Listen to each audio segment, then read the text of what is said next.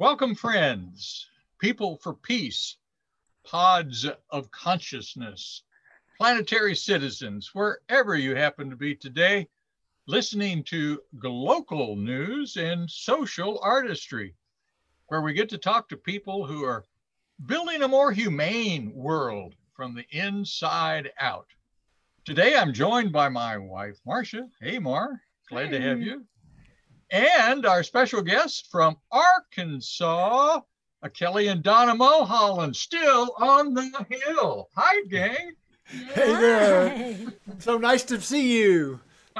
Yes, we are Zooming these days, aren't we? This time of year, we would normally might have seen you all over at Wattle Hollow out in the Ozarks, where we often get to be together.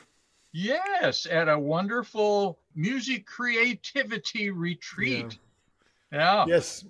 Yes. That's been going on a long time, and you both have become a very important part of it. You make us feel important. Hey, before we get too far into this, I just want to alert the listeners to go to your internet and type in stillonthehill.com.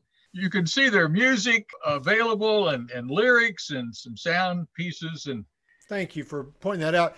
One thing I want to steer people to is that there's a whole section on a gentleman named Ed Stilley. You really might want to have a look at that. Ed Stilley is the quintessential folk artist, and we had the great honor of getting to know Ed about 25 years ago. He made hundreds of instruments, and they all were given to children.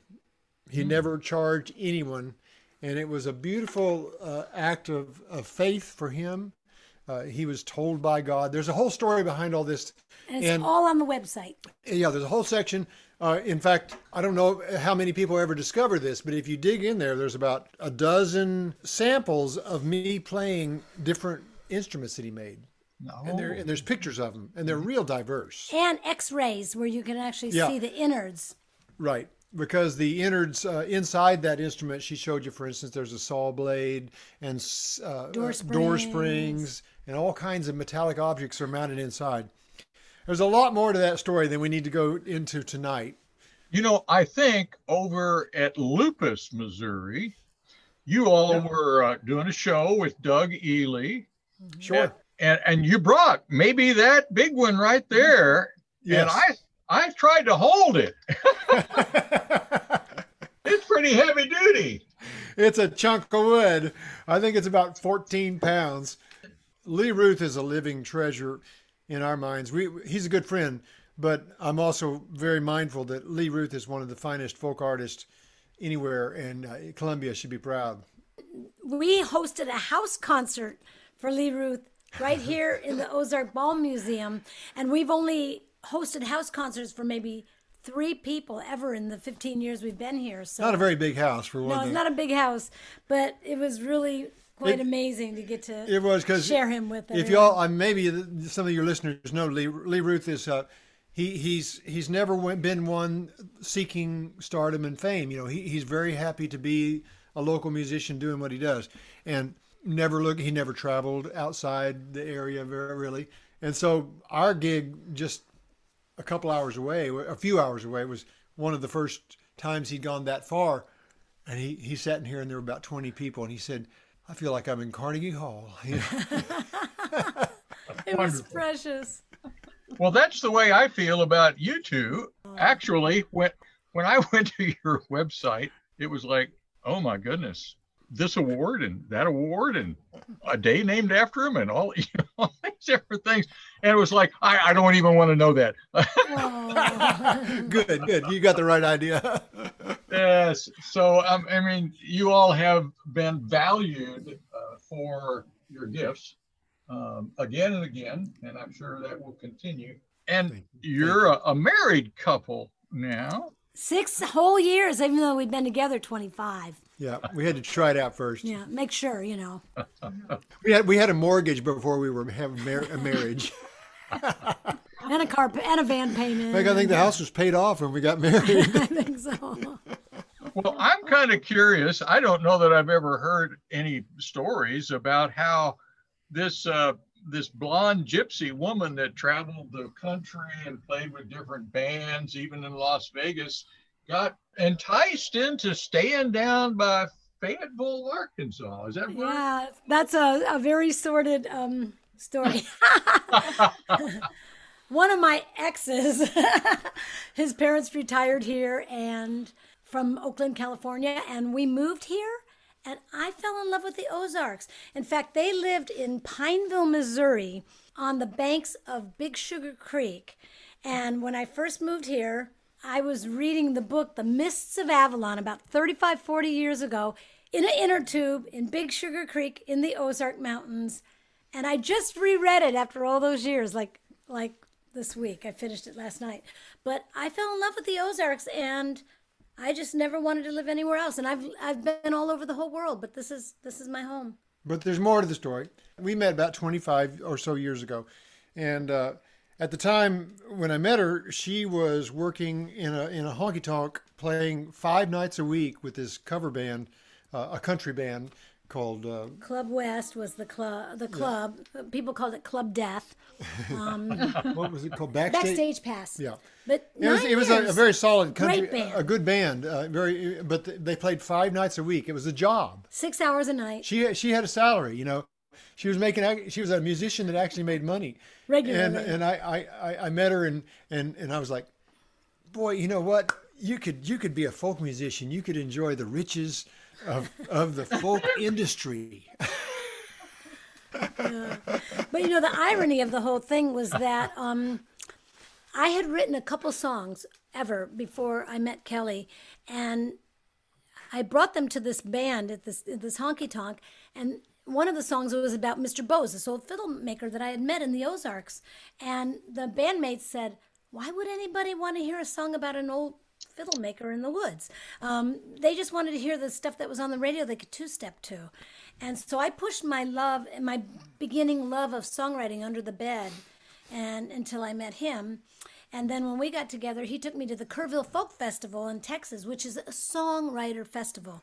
And we walked around campfires all night long, and I heard people writing songs about their life and about their dog and about politics and writing their own songs, not cover songs that somebody else wrote. And it opened up a floodgate. And I was 40 years old when I first started, when that floodgate burst open. And now 1,000 songs later or something like that. I mean, she is incredibly prolific and wonderful songs. Too many to, you know, it's a little bit stressful for me because it's kind of like sand slipping through my fingers. You know, I cannot possibly keep all these songs in rotation, you know. And so some of them rise to the surface and some of them just get lost. And luckily she does record them on a little device. And so we have a simple recording of most of them, maybe 60 or 70% of them. And binders with the words and the chords. So that helps. Yeah. So there's that. Well, for instance, the song that's on your website from the Cane Hill, it's called Cane Hill. Yeah. Uh-huh. The lyrics to the songs are there from the album. And I read through that song, and it was such a beautiful memorial, a story. I was there. I was in Cane Hill on Main Street. And then I get to the bottom, and there's this felt picture that you made, which leads into another one of your talent, Donna. That's a new one. It's new. Mm-hmm. Since COVID. Yeah. Oh, okay. You know, pretty much as soon as COVID hit, I remember now, our last gig that we did, you know, before everything got canceled, was at the Bentonville Library. And we went to the Bentonville Library to set up. And the room was decorated by a local artist who'd made, what do you call it, needle felted paintings. And we'd never seen that art form before. And Donna saw that and said, I'm going to do that. You know, that's what she does. But you can Google it and learn how to do anything, you know. So I got little felting needle and wool and started felting. But what I wanted to do, because when COVID first hit, it was very scary. And I felt really sad for the homeless population and the Marshallese in our community. And since we were kind of quarantined at home, I wanted to do something for them. So I started needle felting images of birds and putting them on Facebook and auctioning them and raising money and giving every dime to the homeless shelter and then to the Marshallese population. I'm kind of taking a break from the needle felting now. I did too many punches. She was doing a bird of the day. Give us this day our daily bird. Yeah. And it was incredibly popular, and people were buying this stuff. Every time she'd make one, it'd be done, it'd be sold by the time the day was over. I think we have a bird in our tree room. We do. There you go. We made some good money for the Marshallese. I want to come back to that, but this was we realized after the fact that what she was doing, there's a word for that. It's called craftivism. In other words, doing some artistic endeavor in order a crafty thing. And using that as a vehicle to help your social justice, whatever your priority is in activism. Mm-hmm. And in this case, it was the Marshallese. A lot of people probably don't understand what I'm talking about when I say Marshallese, because they're not a well-known people. They lived in the Marshall Islands. The Bikini Islands. Bikini is one of the atolls over there. And you might remember that the United States in the 50s used that as a nuclear bomb testing site. And I don't know the exact statistics, but we dropped many hundreds of nuclear bombs in the ocean right next to the atolls and basically destroyed that area forever. So those people were given some kind of an arrangement to come to America after this, and some of the population went to California, but then their arrangement ran out. It basically expired, okay? So they're not even citizens. They have a different arrangement. They don't get to vote. They don't get health care anymore. They got lots of health issues because of their history. Anyway, somehow or another, they moved to the community as a whole. A great number of them moved to Springdale, Arkansas, just north of us. Because there's a lot of chicken factories there. There's 10,000, 12,000 Marshallese there. And they're beautiful people. They're kind of Polynesian. They're dark-skinned. They actually play the ukulele. They wear muumuus. So, if you think Hawaii, indigenous Hawaii, you're in the right ballpark of their ethnicity, but they're just beautiful people.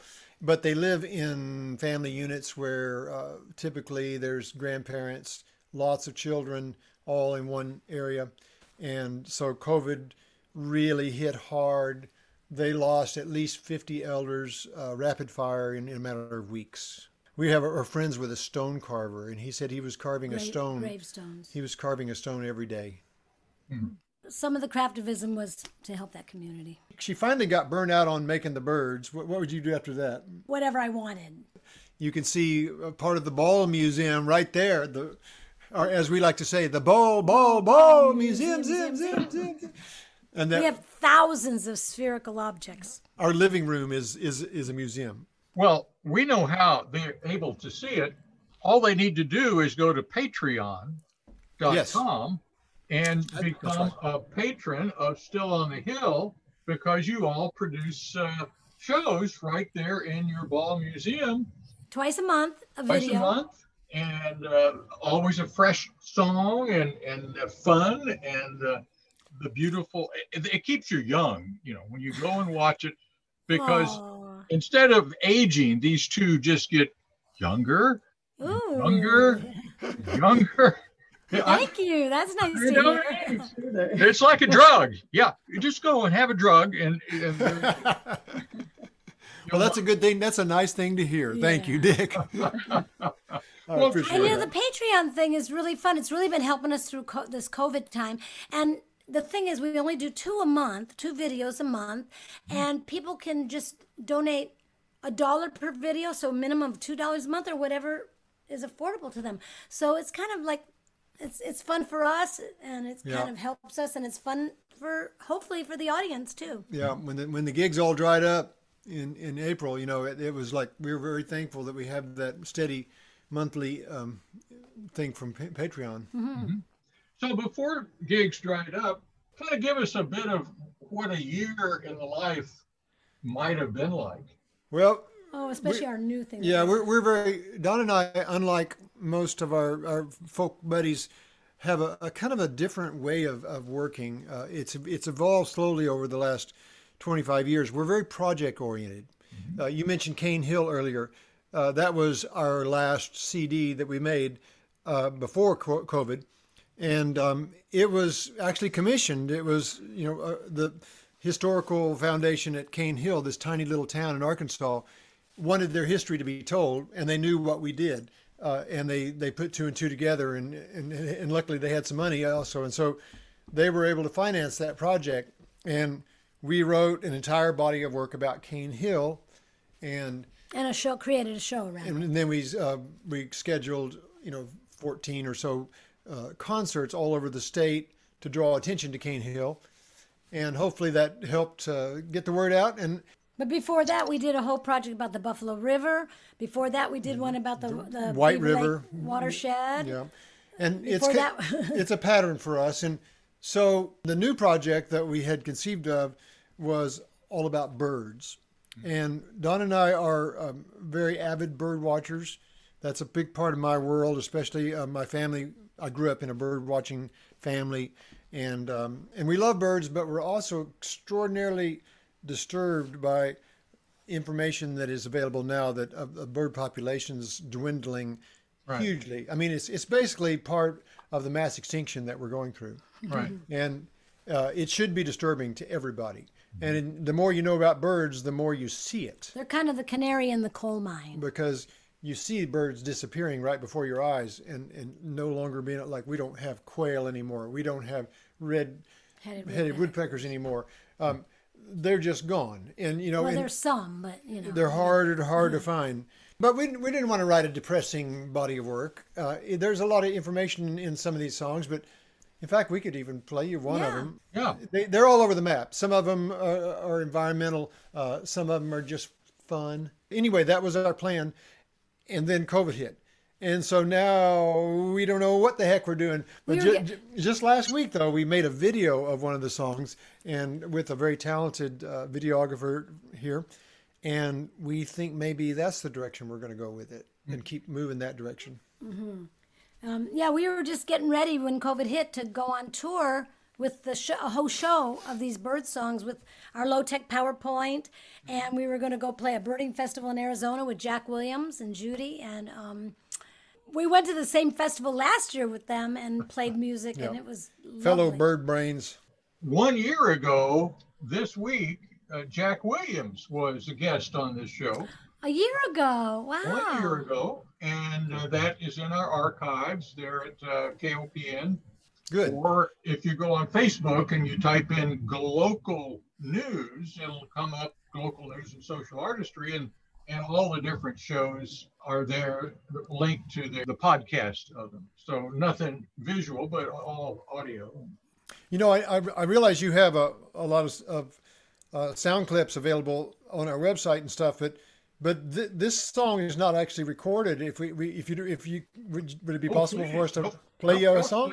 Yeah, you're okay. Give you a little sampling. So this is kind of interesting because I wrote this one long time ago when I was feeling kind of depressed about the state of the world, and I just went out in the backyard and watched the chickadees, and it was good medicine. But the way I did it, he played ukulele, and it was real tender and kind of sad and gentle. But the lyrics, I thought, even though I thought should have needed to be more uplifting. So Kelly subjected it to the banjo, and he sings it now. It to the banjo. Is that how you say it?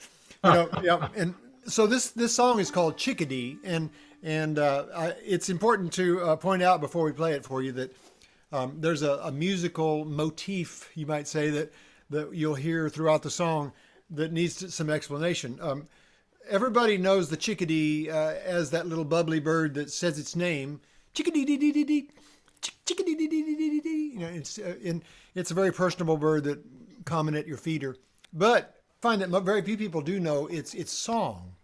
It has a song that it sings, a very musical song, but it only sings this sporadically, usually when it's in the mood, you might say. It's a love song, okay? Oh, and, it's a high piping series of four notes that go like this.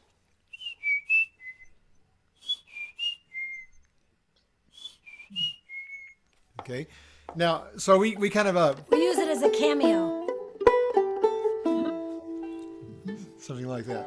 So here goes Chickadee. So this is the first song of this video series that we did with our friend Asha. Yeah. So Wonderful. Ready?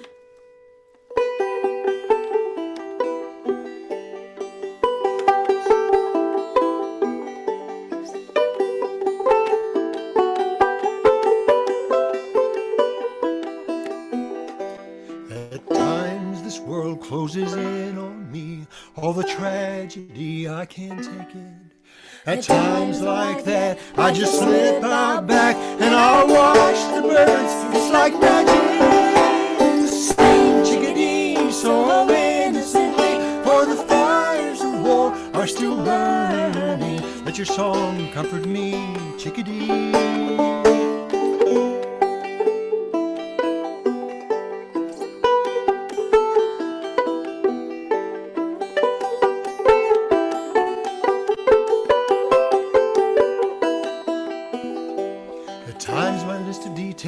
Just overflowing, and I can't win, I need rest. At times like these, I fall down on my knees. Mother Nature wraps her arms all around me. Sing, mockingbird, please don't utter a word about the troubles of the world, cause I'm resting. But you're caught in your wings while you sing. Blackbird, come around, speak to me of stillness.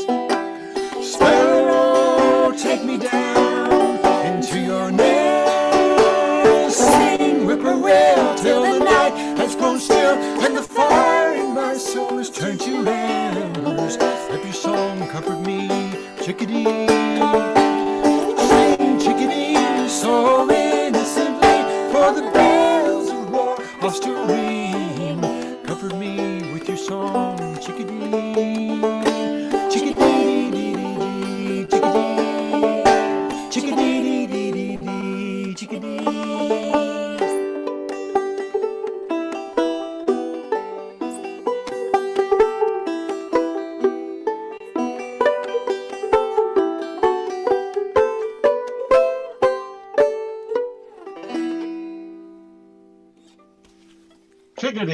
Chickadee. Chickadee. And you mentioned mockingbird in there, didn't you? Yeah. We did. And we mentioned the whippoorwill. The whippoorwill is one of those birds that's disappearing. It says its name, too. They're much, yeah, you know, that.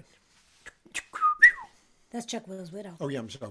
Whippoorwill. Whippoorwill's not as bad. The Chuck Will's widow is the one that's disappearing fastest. Whippoorwill is also down. Oh, almost all the birds are down. Whippoorwill. You, most people know that, but maybe not. Whippoorwill. Oh, I grew up with that sound. They can really keep you up at night. The nocturnal birds, but you know it's getting to where kids don't really know those things anymore because they're not so common anymore. Bob White says his name. Are we clear at all about why this is happening? It's that's a great question. It's complicated, but my opinion is habitat loss is number one. Climate change is huge because that's messing up the timing for the migrations and the food sources. Like, for instance, a bird might go to South America and expect a certain insect to be ready to eat at that moment, and it gets there and the seasons have changed, and so the insect's not there at the right time. That you can see huge collapse of population for that reason. Monocropping. Again, habitat loss, but monocropping where so much of the land is covered by this one crop like wheat or corn or soy, and that is useless to wildlife. I mean, it is virtually useless except maybe to starlings, But even starlings' numbers are down. Shockingly enough, even house sparrow numbers are down.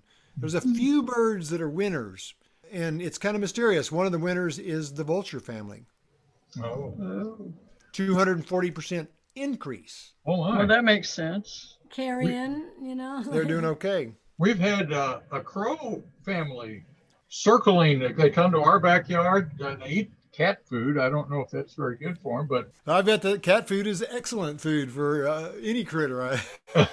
Yeah, in fact, Judy, we just were at Ninestone the other day, and she feeds the crows, and she uses puppy chow and bird seed and some other kind. Yeah. She mixes a bunch of stuff together. Puppy chows. We actually met a lady the other day that feeds crows. Yep. And I love that. I like I love crows. Donna and I love crows. We some people. Crow, yeah, she's got a song called Crow Crow. Yeah. I don't think you know that song, though, do you? I've been working on it. When we have had the opportunity to be with you at Wattle Hollow. There is a website for Wattle Hollow. I'm not sure if it's .org or .com, but you can find it on Wattle, like a turkey's waddle. Wattle Hollow. And what it is it's kind of hard to describe, but it, to me, I think of it like a goddess retreat center. Buddhist retreat center. A lot of Buddhism. So basically, there's a bunch of small buildings. Some of them are built out of cob. They're all freeform, and so you wouldn't be surprised at all to see a fish, heads on the side of the building. Sticking out, or a big bosomed goddess, made out of ferro cement, in the corner, and it's just artistically it's beautiful. It's very deep in the Ozarks in a very deep hollow, and there's a beautiful pond in front of it.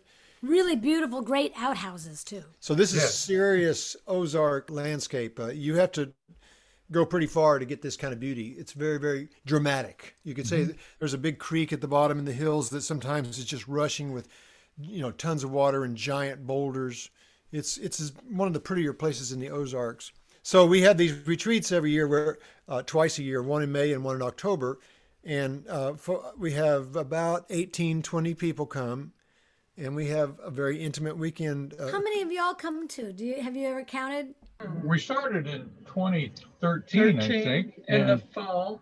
We did most all of them. Yeah. It's one of our favorite things about the whole thing is that we have this family that's evolved around this retreat, and you are part of it. Both of you are a part of it. And so, and there's year after year, we all get together and we have a good time together. We eat meals together. Great meals. Yeah, we hire a chef named Chef Tuesday, and she makes great vegetarian food. And that's always wonderful. And it's good for all the people that are normally meat eaters to be... take a break. To find out what it's like to live for 3 days on nothing but vegetables. I know there's a few people that bring their Vienna sausages and hide them in their room. Not you guys, though. Not me. People come from all over the country. Yeah, they do. Yeah. Fly in, drive in, however it works. And, and Jack Williams will take usually the Saturday morning to do some kind of a workshop thing for us. Yeah. And then Donna, you usually have Saturday afternoon, and Kelly, you've got Sunday morning. Right. And each of the three are so different, and so even different each time.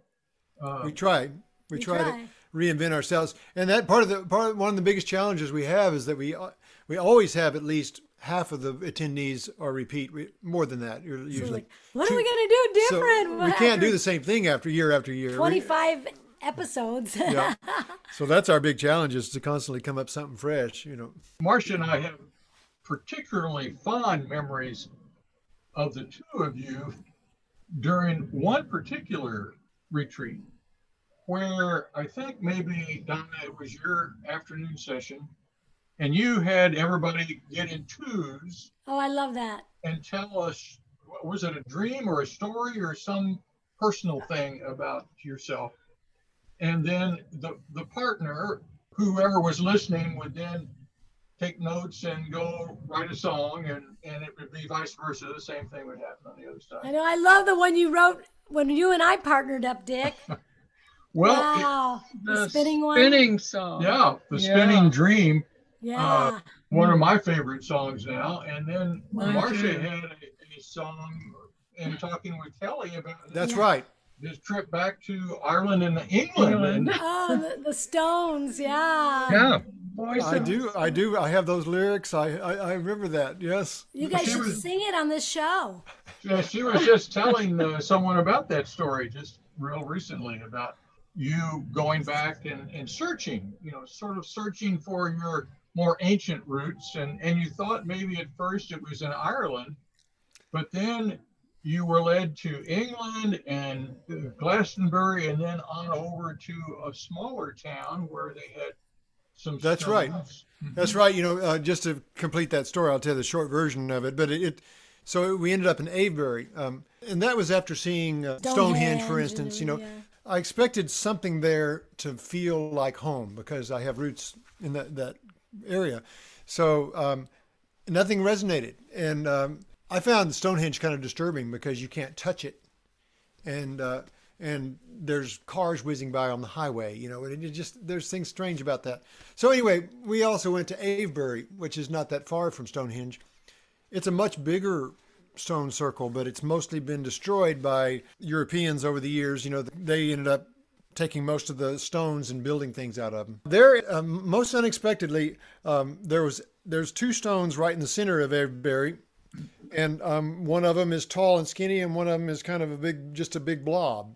And voluptuous. And it's quite large. I'm thinking maybe 16 feet across, and about 10 feet high. And I was inexplicably drawn to the big blob, the voluptuous one. And I mean, in a weird way, I really don't know. I was drawn to it. I just wanted to be with it. I thought it wanted to tell me something, but I didn't know how to communicate. And I'm not normally like that. I don't have a real strong woo-woo component. You're not a woo-woo man. Like she is. And like sometimes I wish I was, but I'm just not. So, but nevertheless, something was going on, and I was with two other friends. We were traveling in Europe together, and I told them, and they wanted to have lunch, and I said, why don't y'all go have lunch and leave me here and come back and get me later. Wow. And I just wanted to have some time with that stone. So and there was nobody else there. It was not like a tourist place, there's nobody there. So just I put my back against that stone and I waited patiently for that stone to speak to me and tell me why I was there, why it was so important to me. And I sad to say that's kind of it. I didn't get a clear message. It's still a mystery to me, but I still feel so strongly about it. If I ever go back to Europe, I guarantee you I'm not interested in anything, any of the fancy museums. I'm going to go straight to Avebury and see that stone. That's all I want to do. Reminds me of Close Encounters, where Richard Dreyfuss is building, all these people are building these towers out of clay and . There's something important about that stone. We had a picture of it. We had been to Stonehenge and then Avebury too, right after that. Yes. In 2007. Oh. Yeah. And Marcia took a picture, I believe, maybe of the very stone. The very same stone. I bet so. I have pictures of it. Yeah. You gave me a picture of it. Okay, all right. So I could put it on the website. I'm not sure which one ended up on the website. That's cool. Yeah. That's so cool. Well, also, when we were in England on that same trip, we were over at Tintagel on the coast. And we took a walk out along the ocean on a path there. And came up on, they have these jutting little peninsular things that jut out, and you can go down and look on them. And I saw out at the end of one of them a turtle. Whoa. A huge turtle of stone. Oh.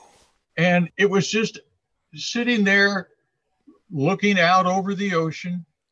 Wow. And I walked all the way up to it and kind of did your stone thing and talked to the turtle. And we called it Turtle Mesa after that. And we don't know if anybody else has ever acknowledged this beautiful turtle, but we know it's there. And so I know how you kind of feel about connecting. That's great to hear this. Well, Kelly, you helped me with a couple of my songs, and I have slipped them in from time to time on a show if the time didn't work out otherwise. Yeah, I'm happy to hear that. Yeah, good. Really great. And we love the way that Hallelujah song ended up. With the, thank you. Good. Banjo.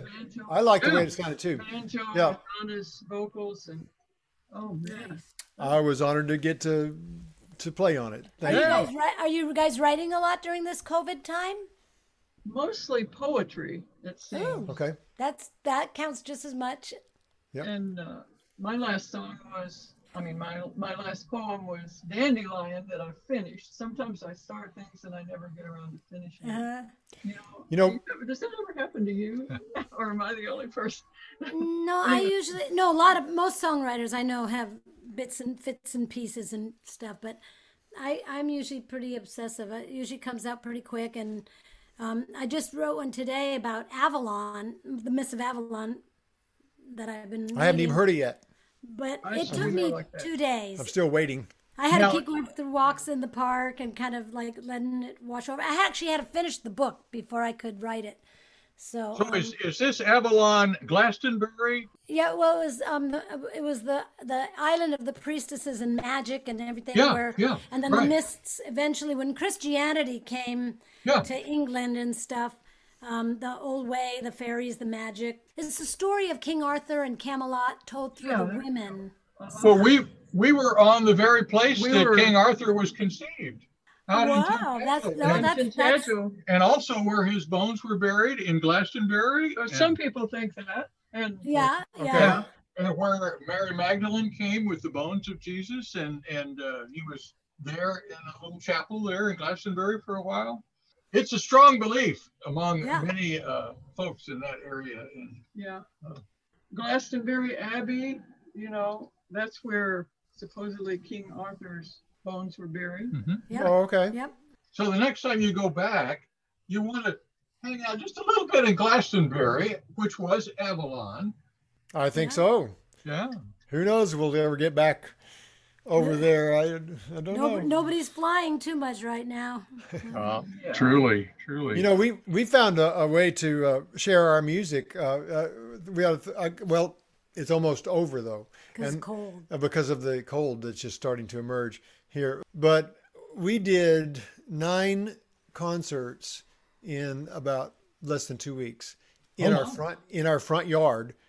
And on our porch. So what we did is nothing fancy. We would email about 10 people and ask them if they'd like to come, and at 7:00, and we just move the cars out of the driveway and get everybody separated nice so they're all good and safe.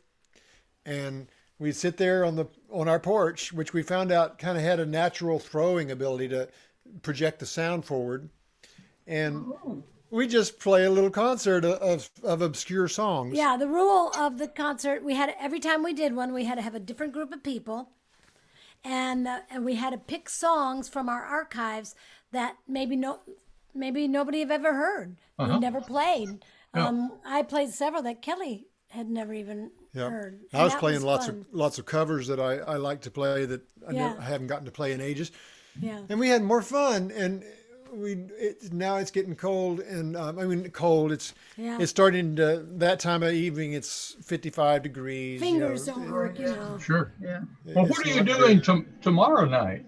What's going on tomorrow night? Okay, tomorrow night's, we are doing a live Zoom. Now, this is available to the public. But we need to remind our people that this happened last Wednesday. If you're listening, folks, on Wednesday the 28th, the show that we're talking about now happened on the 21st. But go ahead and tell us what's happening tomorrow. Okay, so one of our Wattle Hollow attendees named Sue Fink, she has initiated a Zoom series, and this is the very first one. What'd she call it? Is she out of Chicago? Yes. Some cafe or something. Yeah. Oh yeah, the cafe. The virtual cafe. Anyway, and it's gonna be lovely. And she's a wonderful songwriter. She's kind of somewhat humorous in her approach, kind of quirky in a really good way. And we love what she does. And she's invited us and Jack Williams to be a trio. Basically, we're gonna bounce between Jack, Sue, and us, one after another. So I'm sorry, this is after the fact.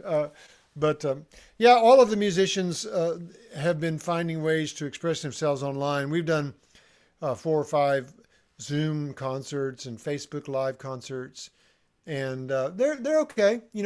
It could be better, but it's better than nothing.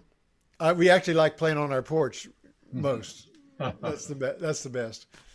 But. So Kelly, you also put music to poems that you have really been drawn to. Yeah, I'm not nearly as a productive of a wordsmith as Donna is, or a lot of folks are. And so I like to joke that I steal from dead people, you know, like, and no royalties. Yeah, that's right. You got to make sure they're good and dead. Yeah. So is that a necropoet? And I have an album of nothing but those poems that is called the Never Ending Conversation, and it's something dear to my heart. I think, let's see, it has Wallace Stevens and William Blake, E.E. Cummings. That's right. Langston Hughes. There's a couple, the Pygmies of the Etura Forest. So it's a real hodgepodge. Okay. W.H. Auden is also there. So I have a little challenge here for you. Okay. So I don't know of those if Langston Hughes is one that you have somewhere laying around close. All right.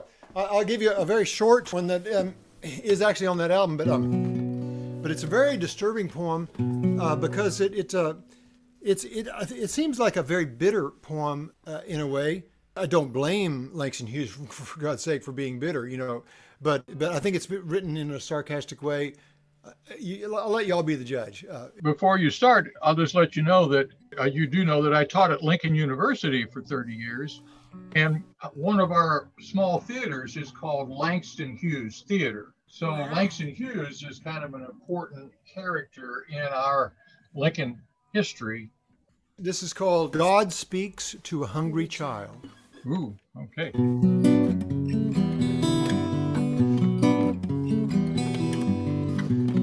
Hungry child, this world was not made for you. You didn't buy shares in my railroad. You didn't invest in my corporation. And where are your stocks in Standard Oil?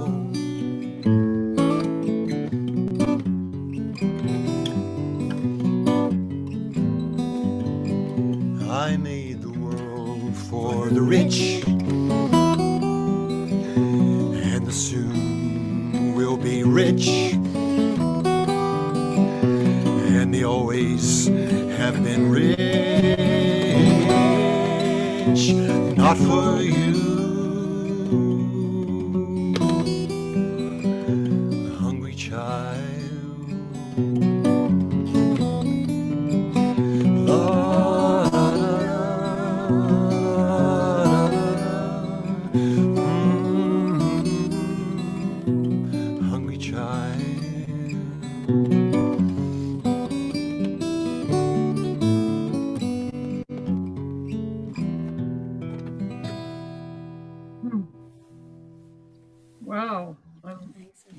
Is really something. It's kind of a disturbing song, really. Yeah. You know. I made the world for the rich, and the soon will be rich, and they always have been rich. Not for you, hungry child.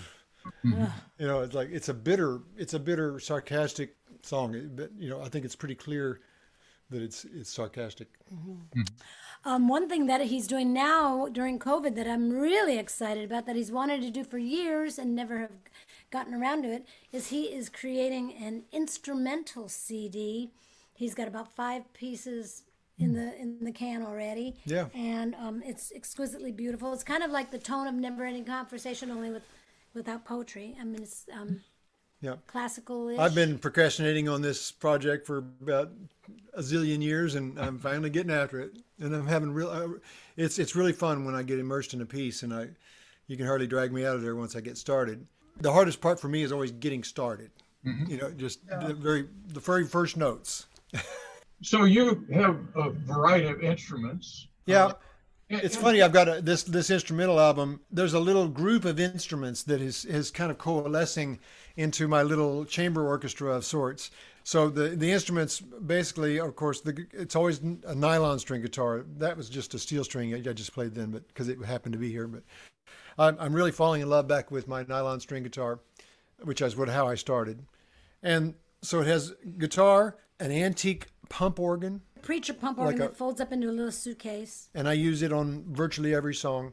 all the recorders, like the soprano and the tenor and the alto recorder, upright bass, both plucked and bowed, mandolin, and miscellaneous percussion, and then maybe a little banjo, but in an unconventional way. And Donna's been playing a little violin too. But that's kind of the nucleus of what's happening. It's if there's any two instruments that are guiding it, it's the organ and the guitar. So it sounds to me like you're just taking your Sunday morning workshop, where you bring in boxes of instruments and cart. It takes you 30 minutes to bring in all the instruments into the room, and then you have us assigned, or we get to pick an instrument, and then we do little groups of little creations that are always just always different and amazing. We have a Don and I don't know how it is, but we have a nice collection of ethnic instruments from all over the world. Mm-hmm. Things like charango and balalaika and oud. And and so we and then a whole bunch more. Yeshin from Japan, and a harp from South America. So we put all these in the van and drag them down to Wattle Hollow, and we had these wild jam sessions basically. But they're more than jam sessions. We challenge everybody. We give some guidelines, maybe a form like it's going to be a rondo form or whatever, and then we group everybody into little pods, like maybe four people, and they go off in their own little area out in the woods and work on it for 30 or 40 minutes and come back and play it for us. And it has to have a name, and it has to have a the group needs a name too. Yeah. You guys know the ropes. So you used a word, and I'm going to use that word to take you back even further. Uh-oh. You used the word rondo, and that is sort of a technical musical term that you might have learned in an academic setting. I don't know, but you do have a bit of history in academia. Yep. So I have a sordid past, So I did study music. I didn't finish. I studied music at the University of Oklahoma, and then again at the University at Arizona State in Tempe, Arizona, and I became very passionately about classical music. And about certain composers, not just all of them, but certain composers really turned me on. And so I really studied them intensely. And like, for instance, Monteverdi and Jean-Philippe Rameau. Charles Ives. These are my heroes. Eric Satie, strangely enough, is another one. There's really no rhyme or reason to it, because that's we're stretching almost all the way back to early Baroque there, all the way into the 20th century. But those people inspired me, and I did learn a little bit at school. I've forgotten a lot of it, and I don't really call myself classically trained, but it is definitely, there's a certain dose of that in my learning. Yeah. And you taught us, ostinato and yeah. And I do, a lot of the one thing one of my themes at Wattle Hollow is that what I did learn in classical music, studying classical music, is the expansiveness of the ideas in, like, for instance, in form and texture and use of range and all those things that are actually foregone conclusions in a classical composition are almost never present in popular music. And they could be. People writing popular music could easily use a wider palette if they wanted to. And just to think outside the box, just to try to think as songwriters that we don't have to use those formulas, verse, chorus, bridge, that we can think outside the box and create our own forms. And I learned that from Kelly, because I came from like country western, which is as formulaic as it gets. Yeah. And, it's been fun to try to break out of that box. It's funny to me that we have so much overused the verse chorus theme, and maybe throw a bridge in there if you think you're clever or whatever. But we've used that grid. We meaning our culture, our whole culture. So we overused it so much that now it is utterly refreshing to hear a song that has no chorus. I mean, to hear a song in the ballad form, which is just a, just verses. I mean, like you would have heard in the 16th century from Bob Dylan did that a lot, right? And you hear that in Woody Guthrie, you hear it in Bob Dylan. There's many great songwriters have used that form. And to me, it's very refreshing because it at least it gets away from the formulaic verse-chorus trap. Well, it says on your website that that's what you cut your teeth on was Bob Dylan and Woody Guthrie and Pete Seeger. And I was self-taught with ukulele and then guitar and banjo, but I just played whatever I get my hands on and whatever records my parents happened to have. And they had some folk records with some Pete Seeger on there. Oh, in fact, I want to tell my favorite story. They're so cute. We were playing the Woody Guthrie Festival in Okemah, Oklahoma, and it was Pete Seeger was on the bill. Kelly's favorite moment ever. We were down in the green rooms down below, and Pete was getting ready to go on stage, and he had picked up his case, and the banjo fell. His iconic banjo fell out on the floor. Oh! And Kelly got it wasn't hurt, but Kelly got to kind of pick it up and fluff it up and help him get going where he was going. He was so shook up, and then we got to get on stage, and we have a photo hanging in our hallway of Pete Seeger, Kelly, and me all on stage together. I was like, oh my gosh. Our finest moment.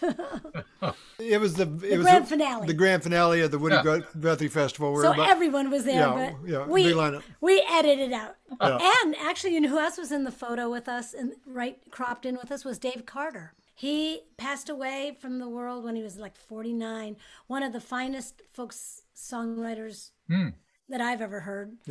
Just brilliant, brilliant. He was kind of up and coming and lost him way too young. Yep. Mm-hmm. So you got a CD deal in Europe?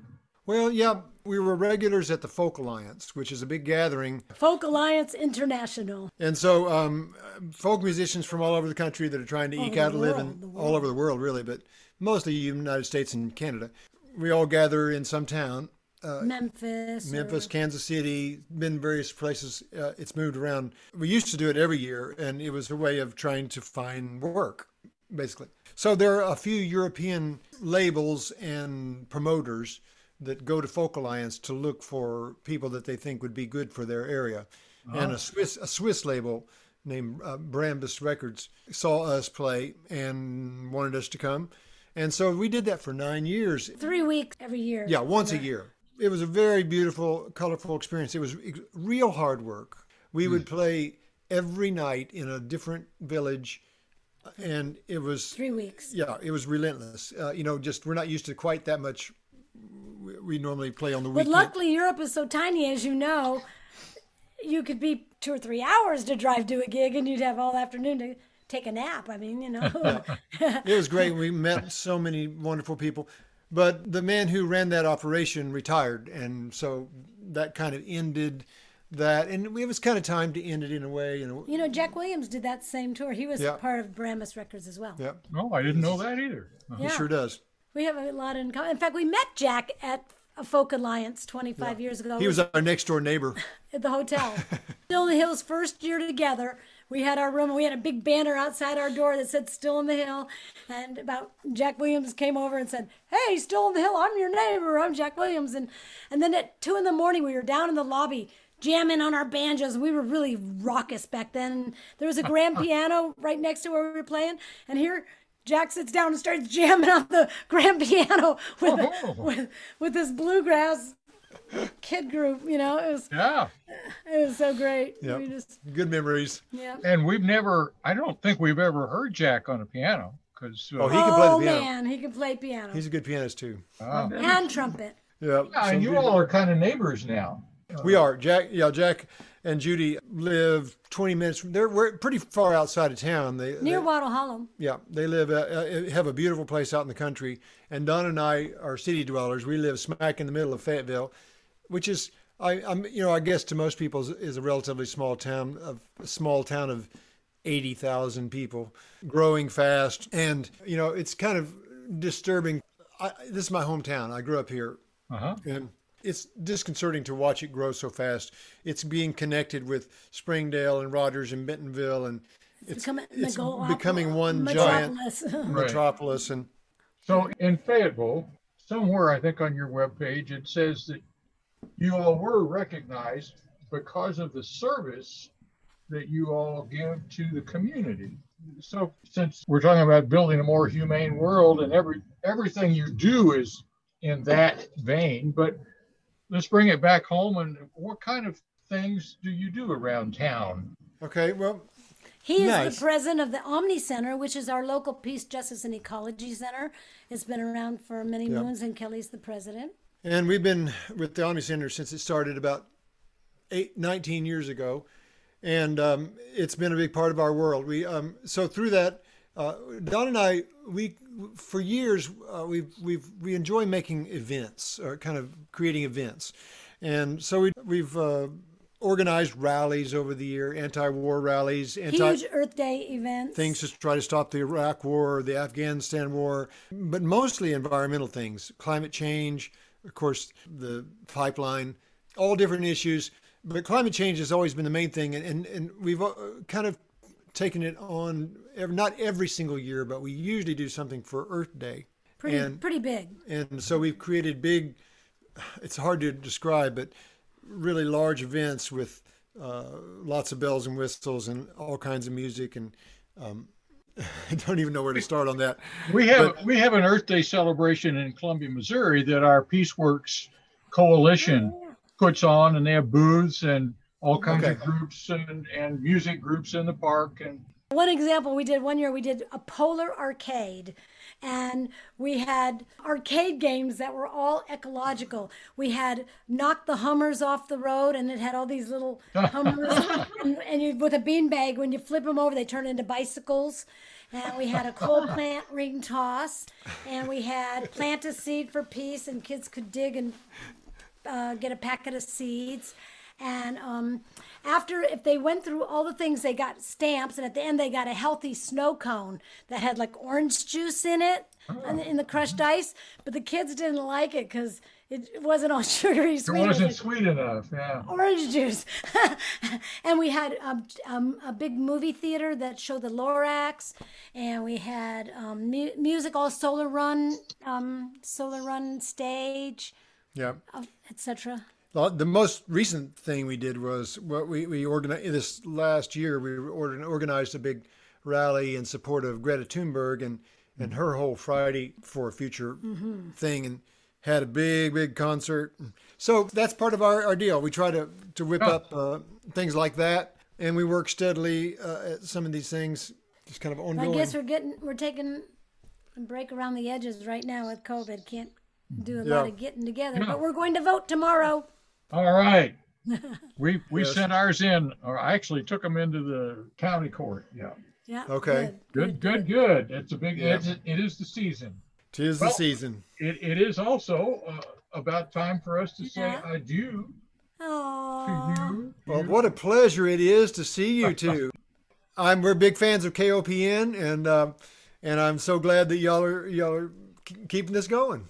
Yeah. All right. Well, it's Kelly and Donna Mulhollan, stillonthehill.com. Check out their music, their lyrics, their projects, their awards, their humanity. And we look forward to the next time we get to see you. We're going to see you tomorrow night, actually. Oh, good. Good. Looking forward to that. All right. We love you guys. Love you, and I sign off with a little statement that says, and remember, folks, wherever you are, that is your world. Please leave your world cleaner, more peaceful, and more loving than you found it, because if it is to be, it is up to us. So take care, and talk to you soon. Nice.